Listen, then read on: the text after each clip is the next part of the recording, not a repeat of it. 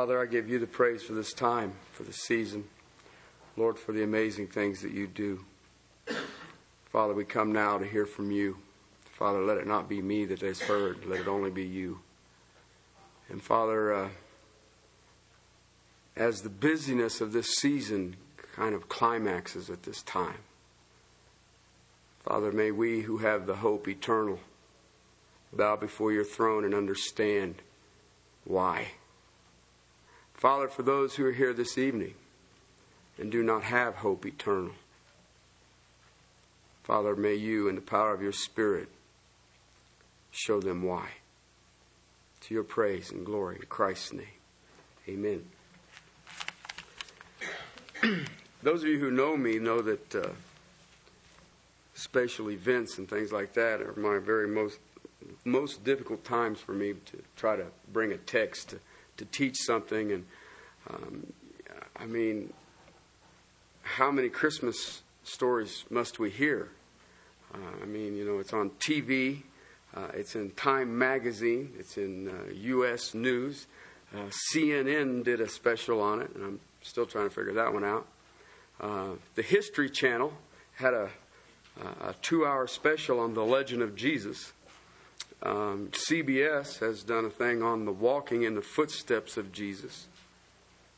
And so when I come to a time to share with you Jesus, um, what do I tell you to do? If, if you haven't figured it out by now, what am I going to add to it? But as I was pondering all of this, if you look in your little bulletins, you'll see that I wrote the message would be called Why? Why was this baby born in Bethlehem in the city of David?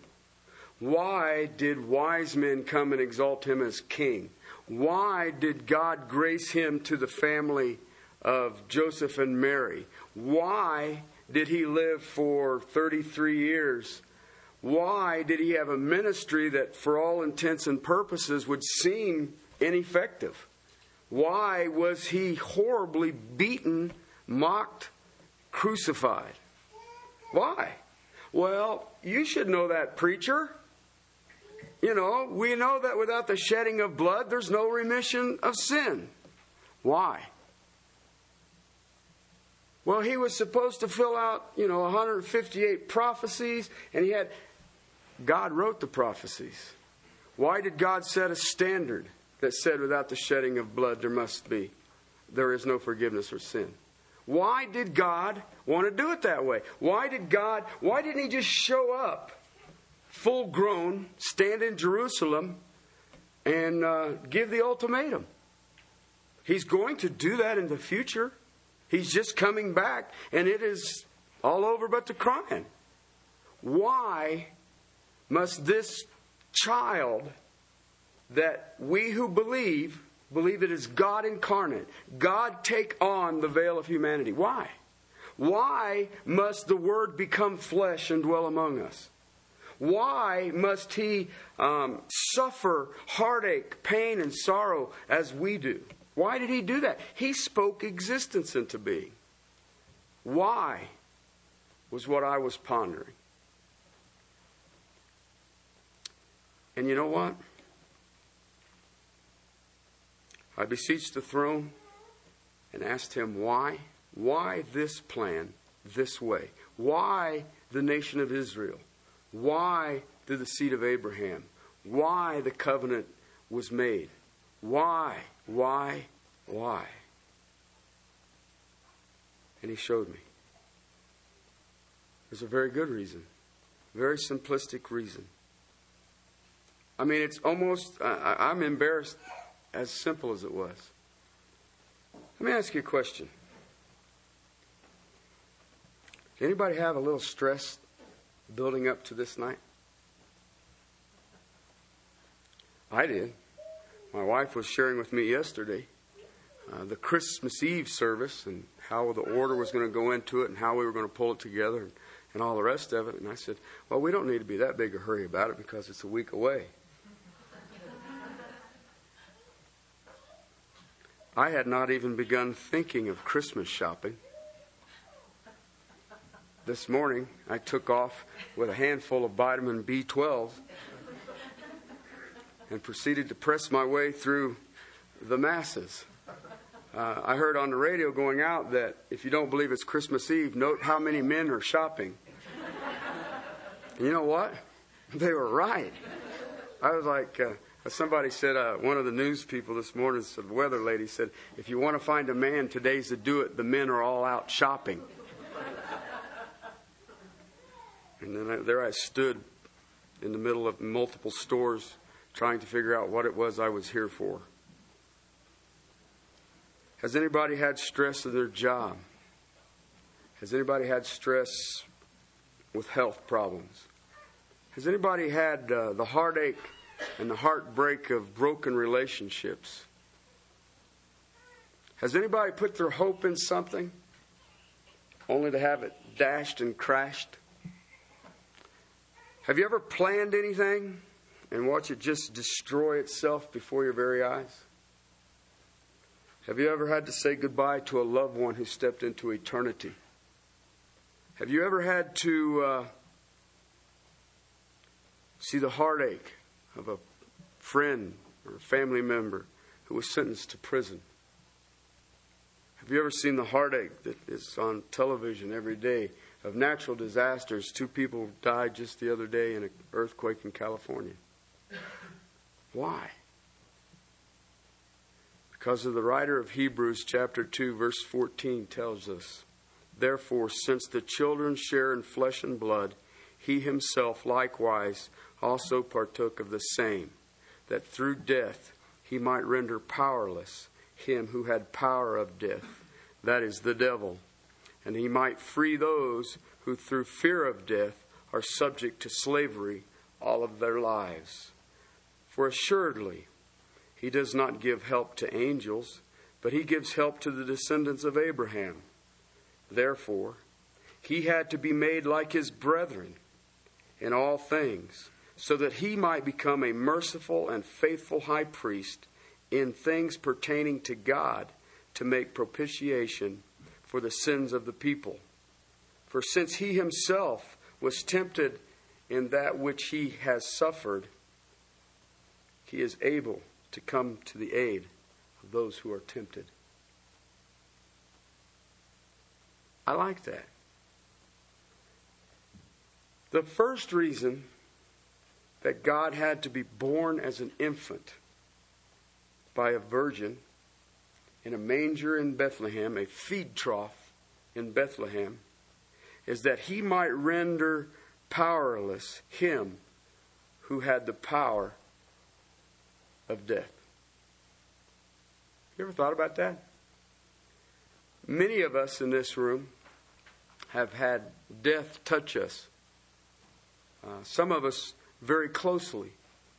Some of us, uh, aunts, uncles, uh, things to that assortment. But I think all of us, for some extent, have been exposed to some death, uh, even if it is the children. Uh, the children uh, may see it on the news. Um, perhaps they've had a grandparent. Uh, and then some in this room this night, some have had parents who have died. And if you watch our society and watch the people, what is the single greatest fear that lurks? It hasn't changed. It is the fear of death. That's why we have doctors. That's why we have the medical system and nurses and tests and research. Uh, that's why we're all, well, some of us, better yet, some of you, are exercising. Because you're going to what? Stave off the inevitable? I had a grandfather, our great grandfather, who lived to be 104. And I remember talking to him at his 100th birthday. And he said that he had got he he had lived a life where he had gotten a ticket for rearing a horse in downtown Miamisburg and had seen man walk on the moon. That was his life. But he said the greatest tragedy was he had outlived his family. All he had left was grandkids and great grandkids. Yet this God who could speak existence into being said that he took on flesh and blood. He partook of the same. That through death he might render powerless he who has power over death. Secondly, that he would free those who through the fear of death are subject to slavery all their life. Subject to slavery all their life.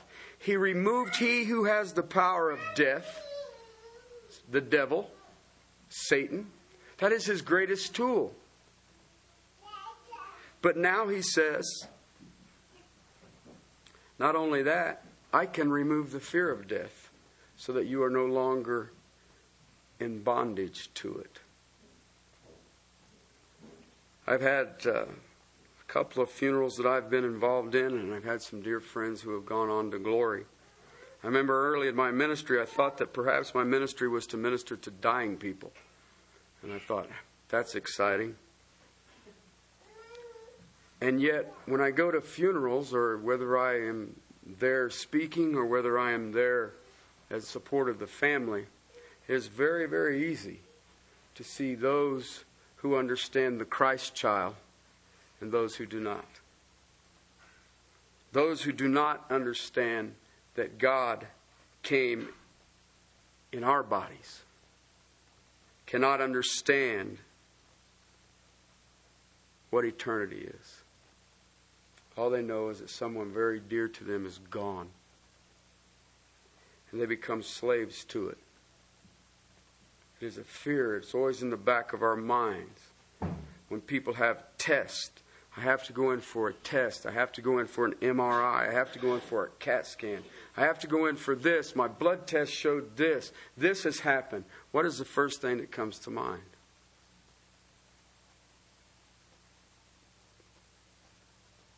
And yet he said, This person came in the veil of humanity so that he could remove the power of death. And he would also free those who, through the fear of death, were subject to the slavery.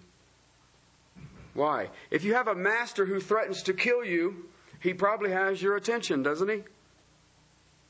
Do this or you shall die. Right? You know why Peter denied Christ three times? He feared for his life. You know why the disciples were gone and scattered at his crucifixion? They feared for their life. And yet at the resurrection, you couldn't keep them shut up. Why? Do you see what he did? I'm into it. See, that's the thing that I listen to the shows and read the articles that I laugh because they all have their reasonings for this man Jesus. Well, it's obvious he thought he was Messiah, one newspaper article wrote. Yeah, he did think he was Messiah. Okay? It is awful, also, uh, they speak that he was this political activist. How silly was that? But the one thing that they always ponder that they can't understand was when they arrested him, all of his immediate followers scattered. And yet, after his death and burial, they were willing to die for a dead man. What changed them? We're looking within 30 days. I know why. You know who know him know why. But those who are pondering such historical significance still don't understand it. I heard a, a theologian, and it, she was female. Now, I'm not going to get into that. Claim that the conclusions that the reason that they could do this is that they were all in denial. sure, you were. Okay? Peter, history says, was crucified upside down, and he did it in denial? I don't think so. Verse 16 of this text says, For surely he does not give help to angels, but he gives help to the descendants of Abraham. The literal Greek translation for that is he does not take hold of the angels, but he takes hold of the descendants. Actually, he says he takes hold of the seed of Abraham. Okay, the Jews and the Arabs are fighting over who daddy is right now. That's what they've been fighting for for as long as you and I can remember. And I will tell you emphatically Abraham is both of their fathers. But what is really cool about it is you who sit here tonight as a Gentile, Abraham is your father also. And it says that he does not take hold, and it literally means to grab a hold and assist somebody up. He says he doesn't help angels, but he says he helps those who are descendants of Abraham. Therefore, he had to be made like his brethren in all things. How cool is that? Let me tell you how cool it is because in verse 10 he lays it out how cool it is. It was fitting for him for whom all things and through whom all things in bringing many sons to glory. Literally, what it's saying is this man, Jesus, who are all things, nothing exists without him. And through him are all things. Nothing happens without him. In bringing many sons to glory, to perfect the author of their salvation through suffering. The author, the author is the one who creates the novel. This perfect novel on salvation came through Christ's sufferings. But it's still why? Why didn't he just eradicate sin? Why didn't, when Adam and Eve sinned, he just obliterate them and start over?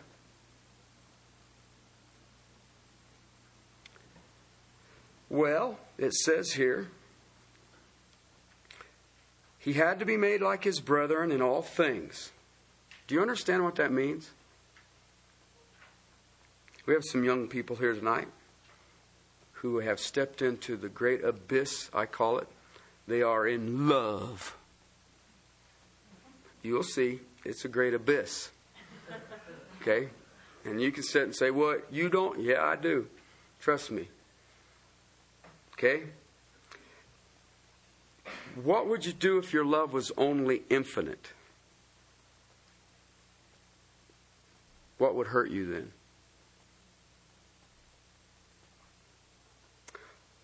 We have pain in our bodies. Uh, I used to be an electrician, and um, in the winter, I used to wear these uh, the beggar's gloves, wool gloves, because you needed to keep your fingers so you could do wire nuts and splice wires and weird stuff like that. But in new construction, I never did understand that. New construction, you'd go into a home that was all shady. It's zero outside, and you're standing in the shade, pulling wire and stapling and crimping and cutting wire and all the rest of it. And you could keep your finger dexterity, but the bulk of your hand would stay warm. And it used to be really great until you got home. Of course, you get ready to eat dinner, and what's the first thing you do before you eat dinner? You wash your hands. And as soon as you wash your hands, all the cuts and the pinches and the pokes and the holes speak loudly. And it hurt. Jesus felt pain. He felt physical pain. He also felt emotional pain.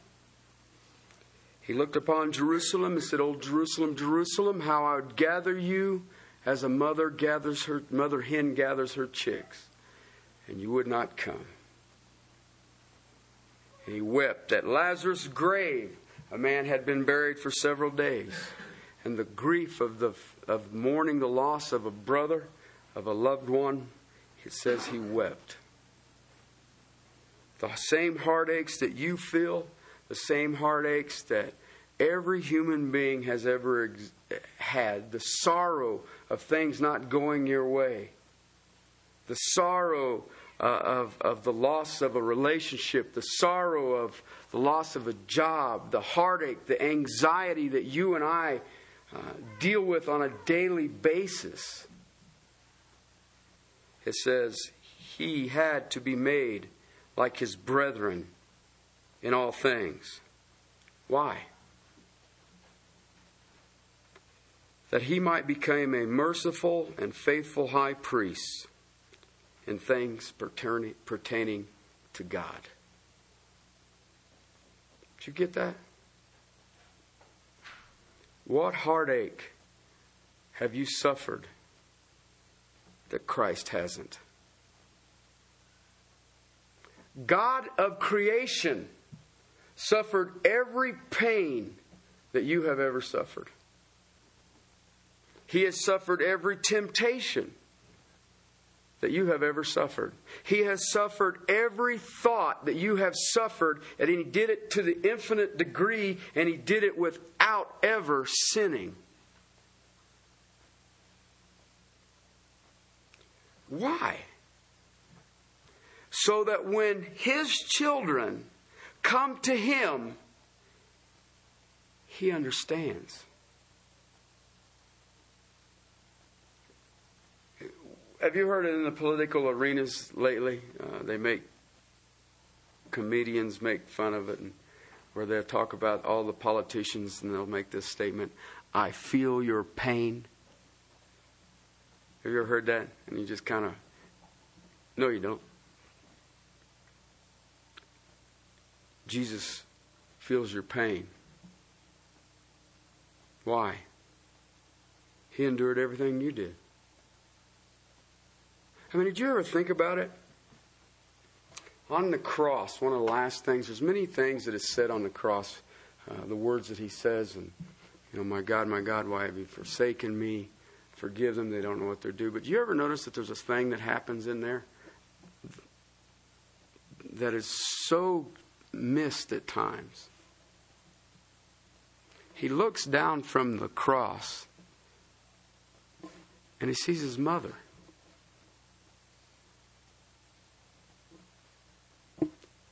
Who's going to take care of mom? The oldest son followed the trade of the father. We know that Joseph was dead because there's no mention of it. He's not there. And yet, hanging on the cross, he can look at his mother and say, Mother, behold your son. And then he sees his apostle John and says, John, this is your mother. One of the last things he does is make sure that mom is taken care of. Now, do you, did you grab that? This is God. He could do one of them Enoch things. I'm out of here and you're going too. You just were, now you're not. But he didn't. He said, Mom, John will take care of you.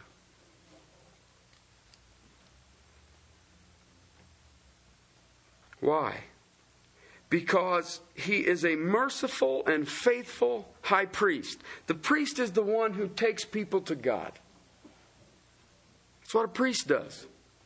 And he says he is merciful and faithful. If you read uh, uh, in Samuel, the birth of Samuel, okay, and, and how that happened, his mom was heavy with child and she did she did she wanted a child. She didn't have a child at the time and she wanted a child and she goes out to the steps of the temple and she's weeping and crying and the priest comes out Eli. Okay? Eli's a faithful man. He's at the temple. He's not merciful. He looks down upon her and says what are you drunk? I'm weeping to god I have no child. And his best conclusion is, You're drunk? That's just not really merciful, is it? I mean, I do better than that. Why? He became a merciful and faithful high priest in things pertaining to God. The writer, uh, when Paul wrote the Corinthian church, he says, There is no temptation has seized you except that that is common to man. And what did he say?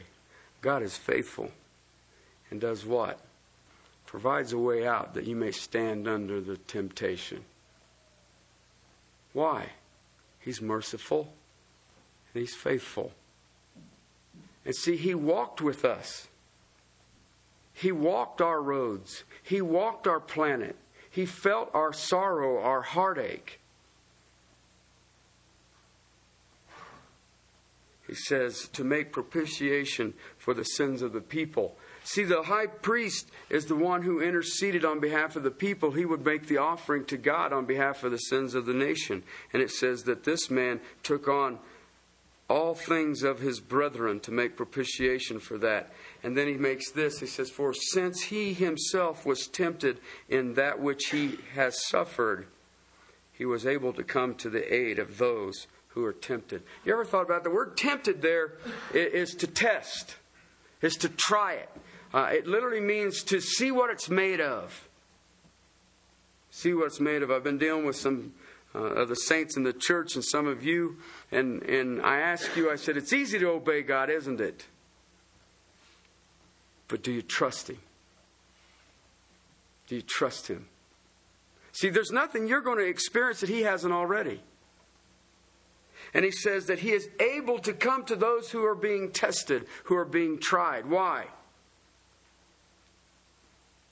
Have you ever heard this statement?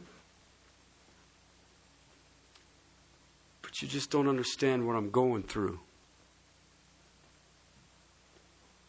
You ever heard that? You ever used it? Guess what? Yes, he does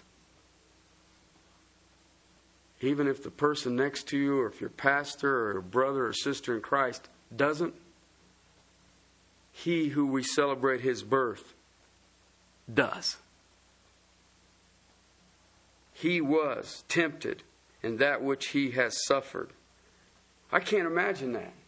See, he suffered something that a believer today can never suffer separation from God. I can't, sep- I can't have that. I'll never experience that. And I'll be honest with you, I'm pretty thrilled about it. And yet, how many of us go to Him as a last resort instead of first resort? I want to close it with this because I want you to understand why. We are flesh and blood. We are the children. And he partook of the same so that he could be a merciful and faithful high priest to all who believe. Okay? Belief is not, I believe. It's not saying a prayer. Belief is the evidence has persuaded me to the point that I have personally surrendered all that I am, and my life validates what I have surrendered to. Because it says that the demons believe and they're afraid. That isn't the belief that saves. Belief that saves is that in the evidence that you have been given, you have been convinced, persuaded in such a way that you are willing to sacrifice it all because it says it was fitting for him, whom all things, through whom all things, and bringing many sons to glory, to perfect the author of their salvation through suffering. Why? For both he who sanctifies and those who are sanctified are all from one Father, for which reason he is not ashamed to call them brothers. Do you get that? Jesus Christ is not ashamed to call the Christian brothers. How not ashamed is he? It's cool. I want you to think about this for your holiday. This is my gift from our God. I will proclaim your name to my brethren. Jesus says he will proclaim the name of his Father God to all of us. In the midst of the congregation, I will sing your praise. And again, I will put my trust in him. And again, behold, I and the children whom God has given me. We are a gift to God the Father from God the Son. To the point that he will sing our praises in the congregation of heaven. Why? He who sanctifies and those who are sanctified. He who is holy and those who are holy. That's why. Why? Let me put it in the vernacular of today. God can relate to every one of you. There ain't one of you in this room, one of you ever been born on the planet Earth that God cannot relate to. He knows what you've been through. He knows your heartache. He knows your anxiety. He knows your fears. He knows the issues you fight with. He knows the struggles of your life. He knows the struggles of your conscience. And He is faithful. Absolutely faithful. And in being faithful, He's also merciful. To reach down and give you a hand in all things. That's why Paul, writing the church in Rome, says we have the right to call him Abba, Daddy. I can call him Daddy. God of the universe is my daddy. Gives a whole new meaning of my dad can whip your dad, doesn't it? And why did he do it? I will proclaim your name to my brethren. In the midst of the congregation, I will sing your praise. I will put my trust in him. And behold, I and the children who God have given me. Therefore, since the children share in flesh and blood, he himself partook of the same. Why? So that you and I can partake of the same. That's the reason. Why were the, the prophecies written? So he could show you. You've heard me use this illustration of myself. Been there, done that. Jesus can look at you when you see him face to face and he can say, Been there, done that. And was without sin. Welcome home, true and faithful servant. That's the reason for this time. That's the reason we celebrate the birth of Christ. Why did the Word become flesh?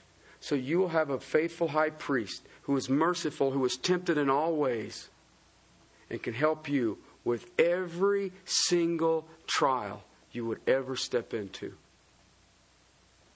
He knows you, He knows what you struggle with. He's been there, He's done that. Let's pray. Father, I give you the praise for the time. Father, I cannot understand your heartache to be here for the time you were. But Lord, with great joy, I'm glad you came. Father, may we who know you this night take great comfort to know that you are faithful, you are merciful, and that, Father, you are able to come to the aid of those who are tempted.